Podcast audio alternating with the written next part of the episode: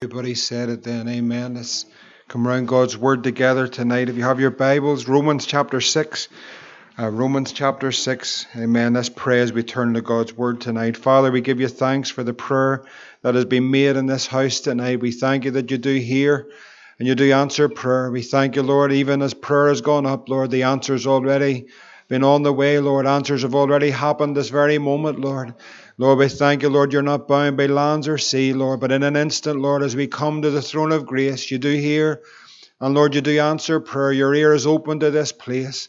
Lord, we give you praise tonight, Lord. We just pray, just remembering our brother Nicky tonight, Lord, as you'd undertake for him, Lord. Oh, Father, in the name of Jesus, would you touch him in his body tonight, Lord? Put that back right, Lord. Put in the joint, Lord, every joint that's out, Lord. Put it into place tonight, Lord. Lord, you're the great creator, Lord. Oh, Father, we just pray, Lord, as we turn to your word. God, in the name of Jesus, we just speak to us afresh tonight, Lord. Truly, Lord, we want to live the life of another. No, God, tonight would you help us, Lord, even as we go over these verses, Lord, familiar. But, oh God, tonight, Lord, would you bring the revelation? Would you breathe on the page, Lord? Lord, would you ignite it into our hearts, Lord? Lord, we pray that you be glorified through these lives, that truly in these days we would live the life of another, O God. O God, help us anoint our eyes to see. Glorify Jesus in all that we say and do, we pray in Jesus' name. Amen. Romans chapter 6 and verse 1. What shall we say then? Shall we continue in sin that grace may abound? God forbid. How shall we that are dead to sin live any longer therein? Know ye not that so many of us were baptized into Jesus Christ, were baptized into his death? Therefore we are buried with him by baptism into death, that like as Christ was raised up from the dead by the glory of the Father, even so we also should walk in newness of life. For if we have been planted together in the likeness of his death, we shall be also in the likeness of his resurrection, knowing this, that our old man is crucified with him, that the body of sin might be destroyed, that henceforth we should not serve sin. For he that is dead is freed from sin. Now, if we be dead with Christ, we believe that we shall also live with him, knowing that Christ, being raised from the dead, dieth no more. Death hath no dominion over him. For in that he died, he died unto sin once, but in that he liveth, he liveth unto God. Likewise, reckon ye also yourselves to be dead indeed unto sin, but alive unto God through Jesus Christ our Lord. Let not sin therefore reign in your mortal body, that ye should obey it in the lust thereof. Neither yield ye your members as instruments of unrighteousness unto sin, but yield yourselves unto God as those that are alive from the dead, and your members as instruments of righteousness unto God. For sin shall not have dominion over you, for ye are not under the law, but under grace. We know the Lord will bless the reading of His word to our hearts tonight. Amen. We just looked last week at what it is to be dead with Christ, and we put this chapter into the context of being justified by faith and now we come into this wonderful revelation of the grace of God, what it is to be dead. And tonight, as it says there in verse 4, therefore we are buried with him by baptism into death. And tonight we'll look at what it is to be buried with Christ. When you hear those words of the apostle, as he pens those words to bring the revelation of what it is to die, to be dead with, and to be buried with the Lord Jesus Christ. I wonder what you think that means, what it refers to, your understanding of the words of what the Paul, the apostle, is writing to us, that to be dead with Christ, to be baptized into his death, then not only to be baptized into his death, then he says that we are buried with Christ. We know this is symbolic, but it's a wonderful spiritual truth of what it is for a believer to be buried with Christ. You know, when we were born again of the Spirit of God, Bible here is teaching us at that point, as the body of Christ, we were baptized into the body of Christ, and subsequently, as Christ's body was placed in the tomb, uh, symbolically by faith, we were buried with him.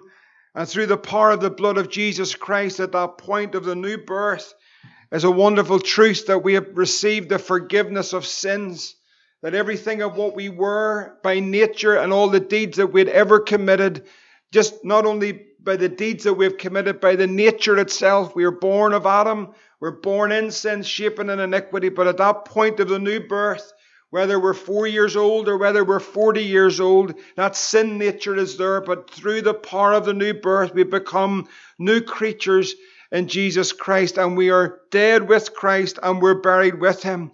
It's wonderful to preach and to sing, to pray and proclaim about the blood of Jesus, isn't it?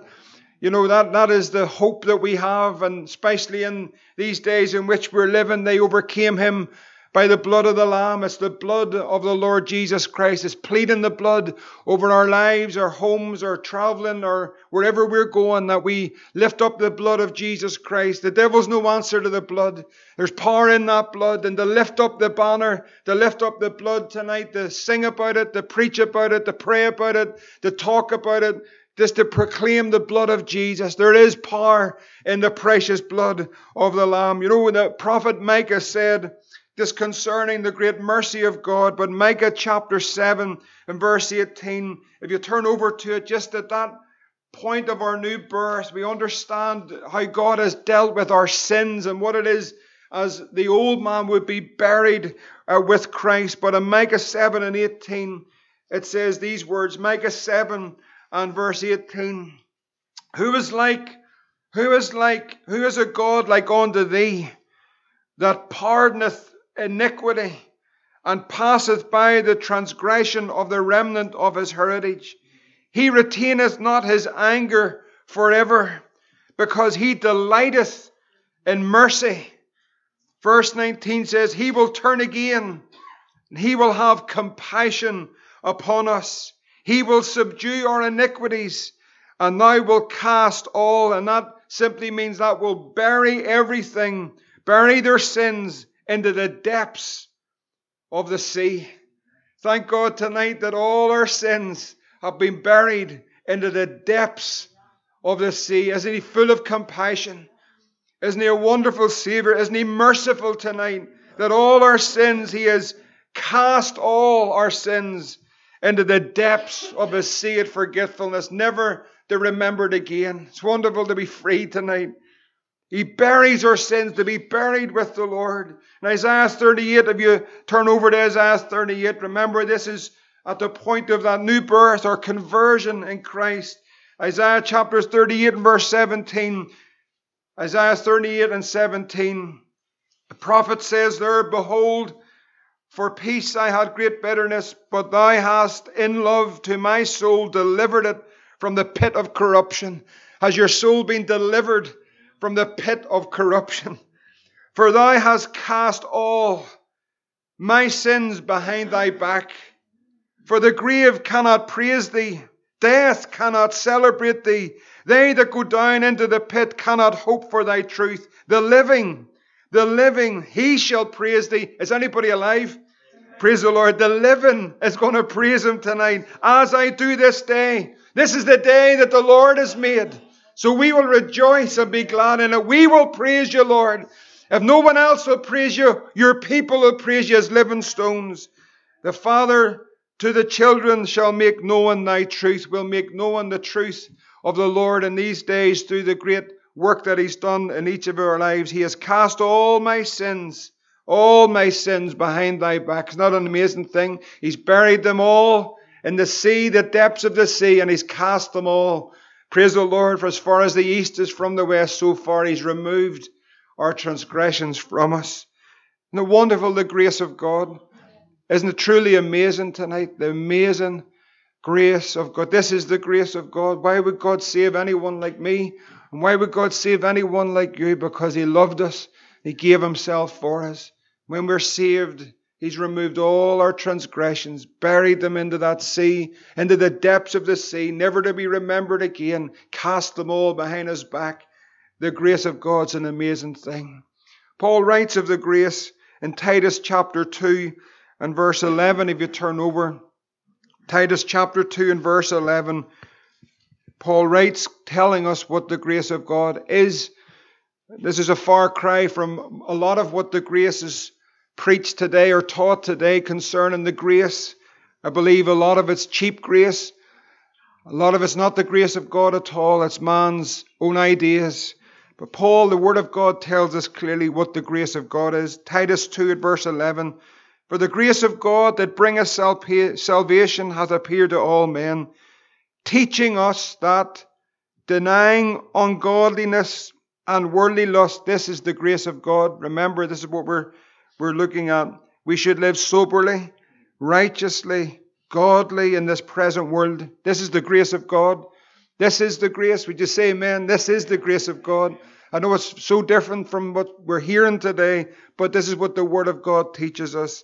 Looking for that blessed hope and the glorious appearing of the great God and our Savior Jesus Christ, who gave himself for us that he might redeem us from, there it is again, all iniquity, and purify unto himself a peculiar people zealous of good works.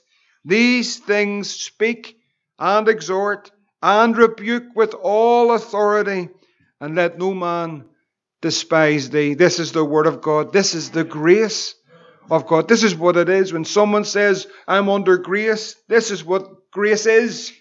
This is what the Bible says grace is, not what men think.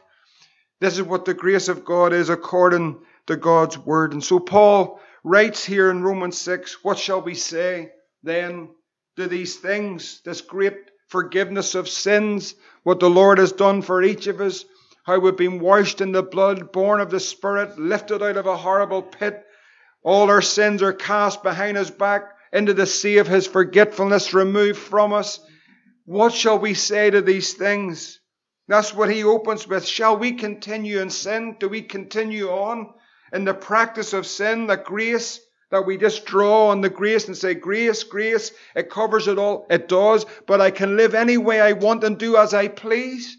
Is that what Paul, is that the grace of the scriptures? Is that the grace of what we're taught of in the epistles? Is that the grace that Paul was teaching us as he instructed the church with the epistles and the letters that he penned? Is that the grace of God? And so Paul says, What shall we say to these things? Because even very early on, people were taking the grace of God right in the early church to live as we please. And so he says, Shall we continue in the practice of sin that grace may abound? God forbid. How shall we that are dead? So now he is bringing the revelation of being dead with Christ. How shall we that are dead to sin, knowing that that simply means for us that Christ has taken all our sin, He has met all the requirements of the law on our behalf. He, and every point was tried, yet without sin. He paid the penalty for us. He, he met every requirement of that law. And when he died, we died with him so that we're free. We're the scapegoats of you. He was our scapegoat that we're free to leave and walk in the victory. So shall we continue? How shall we that are dead to sin live any longer therein? Know ye not that so many of us were baptized into Jesus Christ, were baptized into his death? Therefore, we are buried with him by baptism into death. We're buried with him. What was buried with him? What was buried with him? We were buried with him, but what was buried with him? Romans 6 and 6, just in these verses here, Bible says here, knowing this, that our old man, and what's the old man? That old man. There's an old man. Oh, there's an old man. there's an old man in every one of us. There really is, no matter how good we're looking tonight. But there's an old man in us all. And see that old man? That old man's rotten to the core. You know, no matter how well we look, no matter how humble we may act, but that old man's is rotten. And the old man's the same in every one of us. To let that in that secret. The old man's the same and he's rotten. The flesh is the flesh. It's all the same. It's that old Adam, that old rebellious way, that old stubborn nature, that old pride, that old bitterness, that old hatred, that old anger. All of that's in that old man. Would you say amen? I hope you're not offended, but if you are, I'll offend the old man all day. Because that's what he is. He's the old man. There's an answer to the old man, and here we're told he's been crucified with him. See, there's an answer to the flesh. The answer to the flesh has been the same for centuries. The answer to the flesh is the cross. It's not a popular teaching. It's not something that people want to hear, especially when we're all wanting to be kept comfortable, tickled, encouraged, told we're wonderful, we're going to be rich and wealthy and make it to the top. That's completely opposite to everything of what the Lord teaches us. If any man wants to be his disciple, there's a denial of self, there's a taking up of a cross, and there's a following the Lord. Paul says, I die daily. What's he talking about there? He's talking about that old man. Many people know the old man doesn't want to die. Would you put your hand up? You can put your hand up really high. If you didn't put your hand up, then that old man really needs to die. but he doesn't like to die. He doesn't like to deny himself. He doesn't like to he doesn't like to come in and, and, and see the ugliness of what he is. He wants to think in some way that there's something good about this old man. Can I tell you something? There's nothing good. There's nothing good within us. Nothing. You know, the hymn writer had it right. He saved a wretch like me. And so often when you talk to people or share the gospel, you'll know the idea that they're a sinner is now an offense more than ever to this world. The idea that they're wretched and need a savior is so offensive because they're not that bad. It's a deception of that old man, and the cross is the answer to him. The old man is crucified with him. And then it says these important words that the body of sin. And Richard brought a lovely two words, Richard, there in Romans 6 and 6. What did you have written down last week? For the word destroyed. Inoperative. Inoperative. That word destroyed. That the body of sin might be inoperative. So the whole aspect of burying that the body of sin, the old man, the body of sin, would be made of no effect or would be made void, that he has no rights. You got to discern this because so often we feel we have rights. But is it the old man's looking his way or is it the new man? Therefore, we are buried with him. So that old man, the body of sin, would be destroyed that henceforth we should not, what, what does it say? Serve sin. So, what happens when the old man's not dealt with? What happens when he's not crucified? What happens when he's not denied? What happens when he's not deprived of his rights? Do you know what happens? We st- begin to walk in the flesh and we serve sin. And if we're in the flesh, we cannot please God.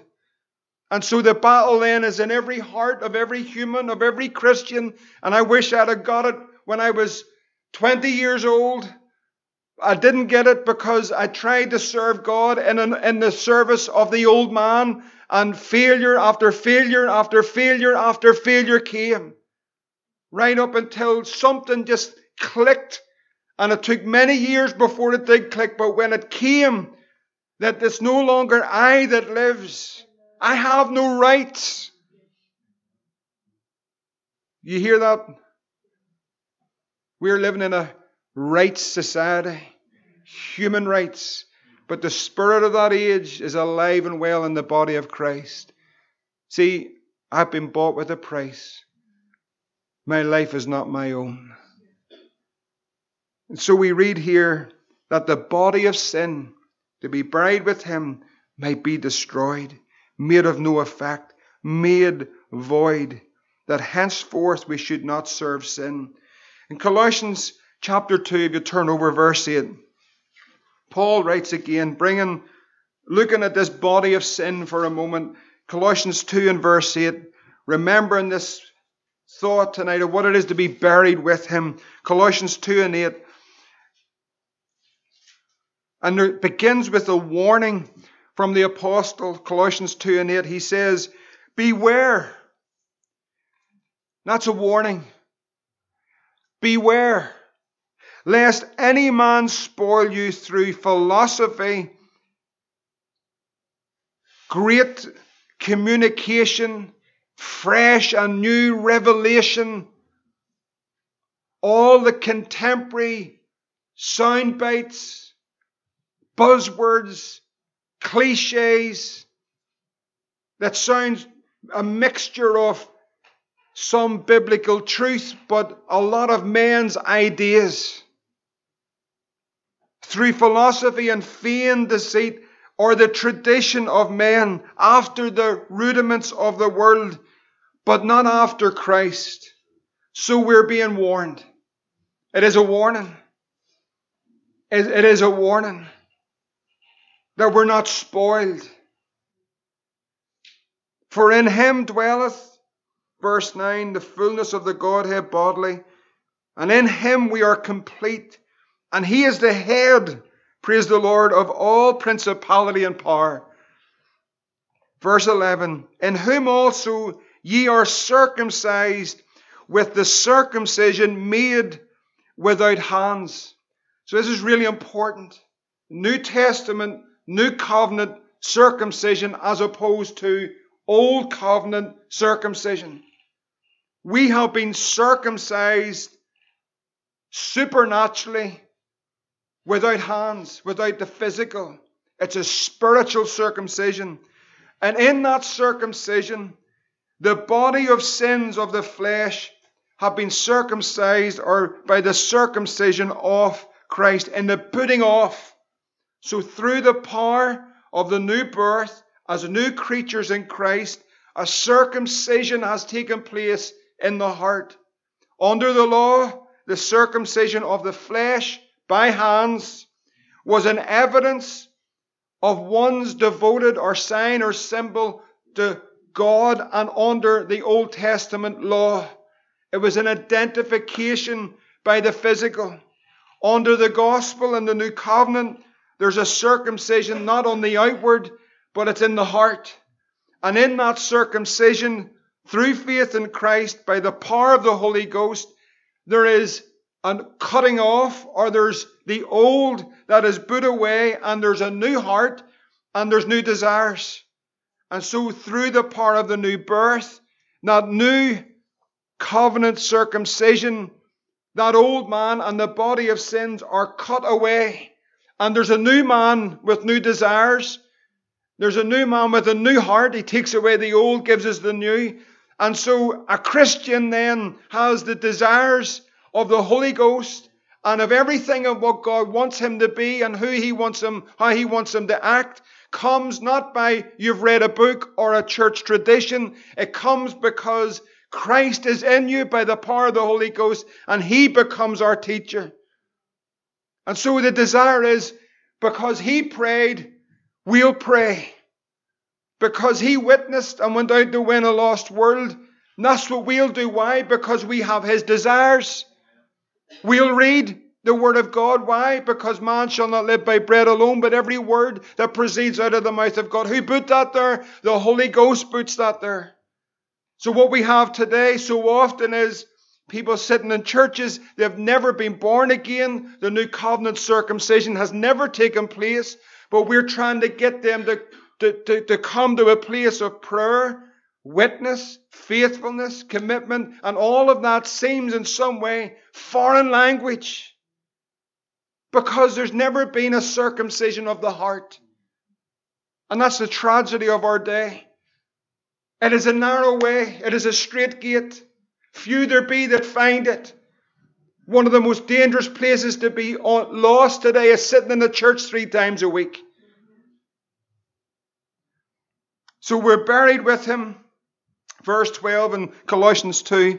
We're buried with him in baptism, wherein also, praise the Lord, you're risen with him through the faith of the operation of God. God performs an operation on our hearts supernaturally by the power of the Holy Ghost through the faith of the operation of God. We are buried with Him in that baptism into death, and praise the Lord, we are risen with Him. We'll come to that next week. He raises us from the dead, verse 13, and you being dead in your sins and your uncircumcision of your flesh, hath He quickened together with Him. Praise God, having forgiven you all trespasses blotting out the handwriting of ordinances that was against us, which was contrary to us, took it out of the way, nailing it to his cross, spoiled principalities and powers. He made a show of them openly, triumphing over them in it. Praise the Lord. We're risen with him. But we really got to know what it is to be dead with, to be buried with, before we really walk in the newness of life. What it is to be risen with him. We want to be risen with him, but do you want to die with him? Do you want to be buried with him? No, I want this to be risen with him and I want to walk in all the victory of that, but I don't want to die. That's the greatest problem we have in the church today. Nobody wants to die. You remember the story years ago of that wee book that impacted our lives so greatly? Of, of Maggie Smith, who read that little pamphlet short story. Could be very long, I'll try and keep it short. But read that little pamphlet. That pamphlet was called If I Die. A wee woman from Ballynahinch, born in our barn, didn't know it until we moved in. But she read that little pamphlet, If I Die. When she read that pamphlet, everything of the revelation of what it is for a corn of wheat to die and go into that ground, unless it die, unless it dies, unless it dies, unless it goes in and dies, it will not bring forth the fruit. She got the revelation of that. At least 500 people reading that pamphlet, 500 at least, that little pamphlet, was known to go out into the mission fields across the world when they read that pamphlet. When I phoned up to try and get it, shocked that the, the, the, the wee uh, bookshop was still running in Edinburgh, phoned the man up saying, I'm looking a book called If I Die by McCall Barber. And the wee Scottish accent in the, on the background says, Oh, that book went out of print long ago. He says, but that book impacted at least 500 people to send them out on a one way ticket across this world. I says, Can I get it anywhere? He says, Nobody wants it anymore. He says, I tell you why. This is his words. Because nobody wants to die. That's what he said. That's his words. Nobody wants to die. Nobody wants to die because everybody's got rights. What happened to the people that die? The people who really came to the revelation of what it is to die to everything of what we are, got everything of what He is. Buried with Him in baptism, buried with Him, what it is to the booting off, what it is to be put off the body of sins. You see, the old man doesn't have to do anything, but everything of what he is is an affront to a holy God. It's not that he's out stealing, not that he's out ratting in the streets, not that he's out taking drugs, not that he's out breaking in, but everything of that old man is an affront to a holy God. Everything about him. There's nothing good. Remember, there's nothing good. We you say amen. Do you think there's anything good in that old man? Your old man? I know you might look at my old man and say, there's nothing good in that old man. Was there anything good in your old man? There's nothing good. The putting off of that old man, the Greek means to divest. That simply means to deprive something of its power, of its right. To deprive it of its power, of its right. Look at Ephesians chapter 4, verse 21. This is a teaching that you'll find in the epistles and the letters of Paul. Ephesians chapter 4 and verse 21. He writes these words. Now, this is important. And I believe that the first few words are really important. If so be, Paul writes, Ephesians 4:21, if so be that ye have heard him. Do you hear what he says? If so be that you have heard him. Who hears him? Who hears the Lord? What does Jesus say? My sheep. What do they do? They hear my voice. And then he says, I know them. What happens next? And they follow me. If so be ye have heard him and have been taught by him, as the truth is in no one else on this planet, but the truth is in Jesus and Jesus alone. He is truth. verse 22, if you've heard him, that ye put off, you see it there? That ye put off concerning the former conversation, put the old man off. Now, what does Paul say that the old man? I've maybe been a bit kind about the old man, I think. But then Paul says, which is corrupt. The old man's corrupt according to the deceitful lusts. And be renewed in the spirit of your mind. Not only do you put off, but then he says, and that ye put on the new man, which is after God, is created in righteousness and true holiness.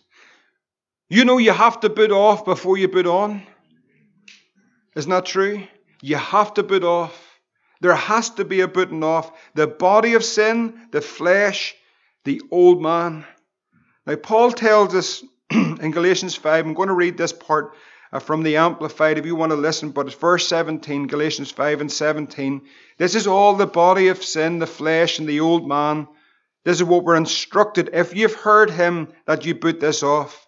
For the sinful nature, as is the Amplified, has its desire which is opposed to the Spirit.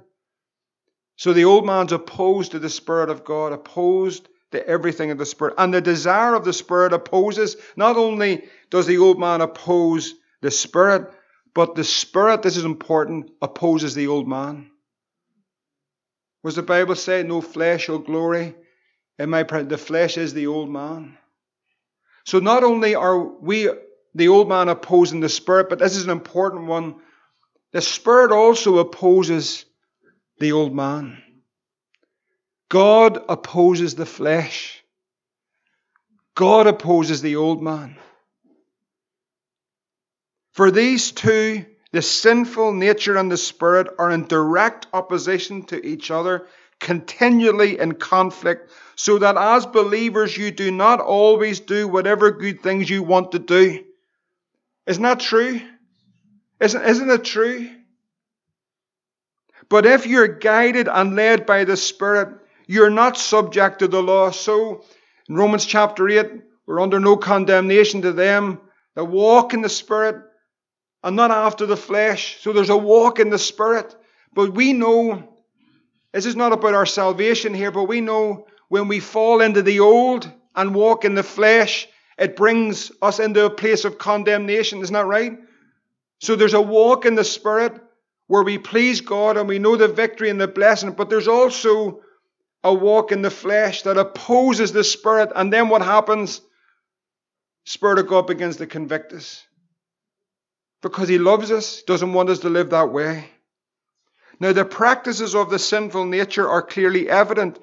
They are sexual immorality, impurity, sensuality, total irresponsibility, lack of self control, idolatry, sorcery, hostility, strife, jealousy, fits of anger, disputes, dissensions, factions that promote heresies, envy, drunkenness, riotous behavior, and other things like these. I warned you before, just as I did previously, that those who practice such things will not inherit the kingdom of God.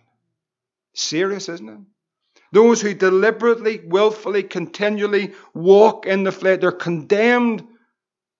And so there's a walk in the Spirit that brings victory and life. But there's a battle, isn't there, brothers and sisters? Really, are we honest tonight? If there's a war in, in every heart of every believer in this room, if you're not saved, there's no war. But once you get saved, there's a battle in your heart. There's a new man Jesus Christ, and there's that old nature that wants to go against that, and there's a battle. Paul says I, that, that there's a war daily. It's a daily war. In Colossians chapter 3, verse 8, if you turn over to it, just looking at this old man because Paul just didn't slip it in here and there. He, he labored on the point of what it is to die or crucify the old man. But now ye also put off all these we're instructed again. If you've heard him, this is what he says but of anger, but of wrath, malice, blasphemy, filthy communication out of your mouth. Do not lie to one another, saying that what? You have put off the old man with his deeds, with his actions. and you put on the new man, which is renewed in the knowledge after the image of him that created him. So here again, he's saying, put this off, deal with this, make a choice, make a decision. Can I tell you something, brothers and sisters? And all these things that we're mentioning, all these different attributes of the flesh, the deeds of the flesh, the fruit of the flesh. I want to tell you something. You can pray all day and you can cast it out all day and you can go to as many deliverance counseling as you want all day. But the answer for the flesh is the cross. It's simple. It's the cross. It's the cross for the flesh. And then it says in verse 12, Put on therefore as the elect of God, holy and beloved, bowels of mercies, kindness, humbleness of mind, meekness, long suffering, forbearing one another, forgiving one another. if any man have a quarrel against any, even as Christ forgave you, so also do ye. Now that's a powerful statement. Even as Christ forgave you, have you been forgiven? It's good to be forgiven, isn't it? Vertically. But as Christ has forgiven us, so also do ye. This is the practicalities of being a Christian. This is this is where what we say is the rubber hits the road, isn't it? And above all these things, put on charity, which is the bond of perfectness. So what's buried? What's buried with him? The old man, his deeds. What is it to bury? Brian told me a story. Hope he doesn't mind. I'll not mention any names, but he told me a wee story. It's a true story. Because Brian told me it must be true. told me a story about a man. This man had a a fallout with a pastor in a church, rights and wrongs, whatever, but he had a fallout with a pastor. He left the church. And over that fallout, this man held a particular grievance with the pastor of that particular church. Could have been anybody, but it happened to be the pastor. Imagine falling out with a pastor. That couldn't even be possible. But he did. But he had a grievance. Whether he was right, whether the pastor was right, I'm not too sure. But anyway, but this man held this particular grievance and he went then to different churches, different meetings. But everywhere he seemed to go, if I can pick this up right, he poured out this. Did you hear what they done? Did you hear what he said? Did you hear? And this grievance went on and on and on, and he carried this wherever he went. He was sure this particular grievance. Maybe the pastor was wrong. Pastors have clay feet and they can get things wrong, but so can anybody. And so this man went about and he was pouring out this bitterness, this, this particular thing of what was done on him and how it was done and everything else. You can imagine, you hear the scenarios all the time, what they did, he, what he done, who does he think he is, blah, blah, blah, blah, blah, and so on and so on. But another pastor with great wisdom, one day when this man was pouring this out, stopped the man and said, Brother, you're harming the body. And he listened to these words of wisdom. You need to bury it. You need to bury it. You're harming the body. You need to bury it. Saints, is there things we need to bury? You know, it's very rarely ever preached on. I don't think I've ever heard it preached on. I know I've mentioned it once or twice. When we come round the Lord's table, there is a part of eating and drinking in an unworldly manner. It's a careful study required. But he says in that context, this is why some are sick and some sleep. That's really serious. See, all sickness isn't the devil. Some can be, but not all. And all sickness and diseases that come, I believe that He is the cure for everything. That by His stripes we are. I believe that. I believe that wholeheartedly. But some sickness we can anoint with oil and pray and pray and pray and pray. But you know why that sickness exists? Because there isn't a discerning of the body on forgiveness, bitterness, habitual sin, thoughts, hatred, schisms, pride, power struggles. Never happens in the church in Northern Ireland. This is why some are sick. You know what the healing is there? That there's repentance. That there's repentance. Healing comes when there's repentance. Is there some things we need to bury? Or will we walk in the flesh that rots us? Like the grave clothes so often preached of Lazarus. Remember Lazarus? Remember the, the many times we preached it, heard it preached. The Lord standing at that tomb. He cries out with a loud voice, Lazarus, come forth. Isn't it wonderful? And he that was dead came forth. Praise the Lord. Doesn't he bring us out of graves? Doesn't he call us by our name? And he came forth bound hand and foot with grave clothes, and his face was bound with a napkin. And Jesus said unto him, Loose him and let him go. Why? Because he's come to set the captive free. I wonder, in a spiritual context, I'm sure you've heard it many times, but I'll say it again. I wonder how many of us walk around with grave clothes. I wonder how many of us, yes, we're saved, we've been called out. Praise the Lord. He's called us by our name. Hallelujah. We're out of the tomb, out of the place of death. But we're walking around with grave clothes on.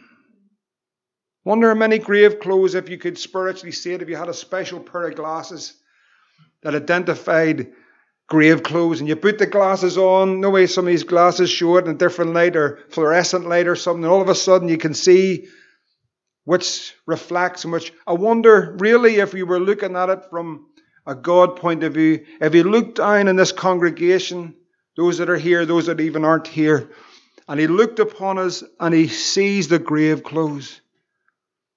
He sees us walking with grave clothes.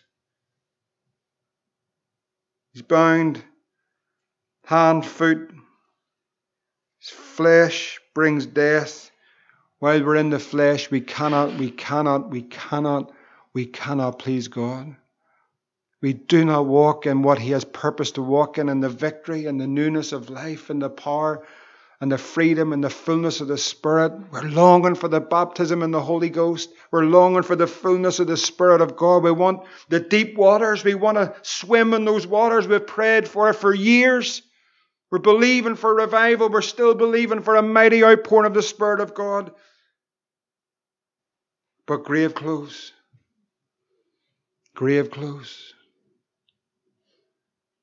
Old hindrances, old bitternesses, old things that never, we just don't bury them because we don't like to bury them. We like to sort of cling on.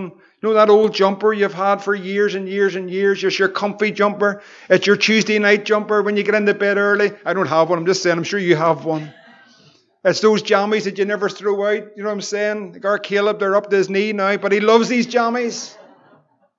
It's like that. It's like that garment that you never want to get rid of.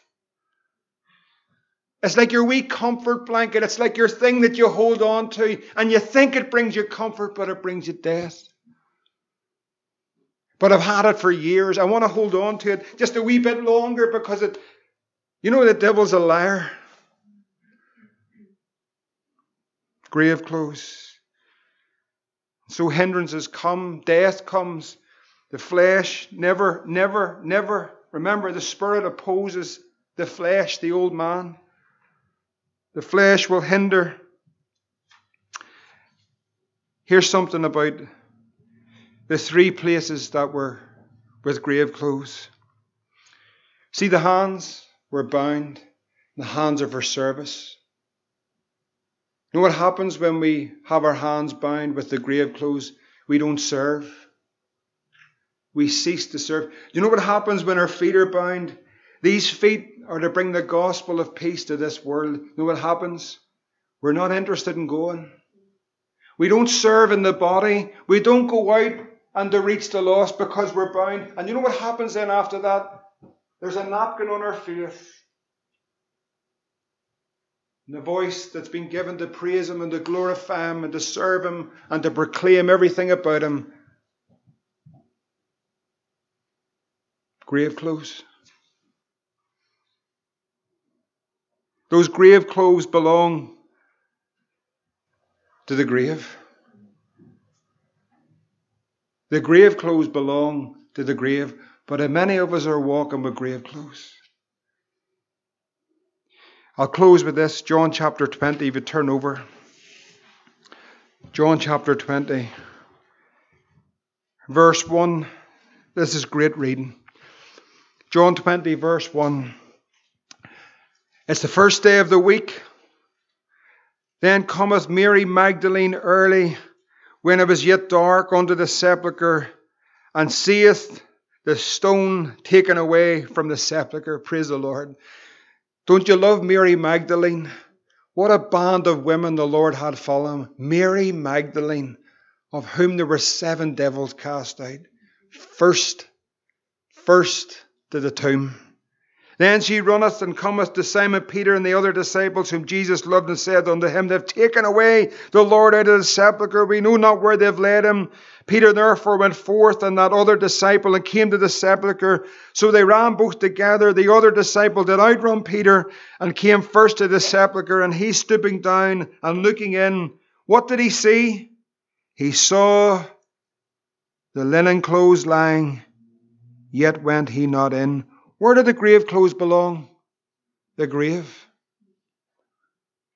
Then cometh Simon Peter following him and went into the sepulchre, seeing the linen clothes lie, the napkin that was about his head, not lying with the linen clothes, but wrapped together in a place by itself. Then went in also that other disciple which came first to the sepulchre, and he saw and believed. For as yet they knew not the scripture that he must rise again from the dead.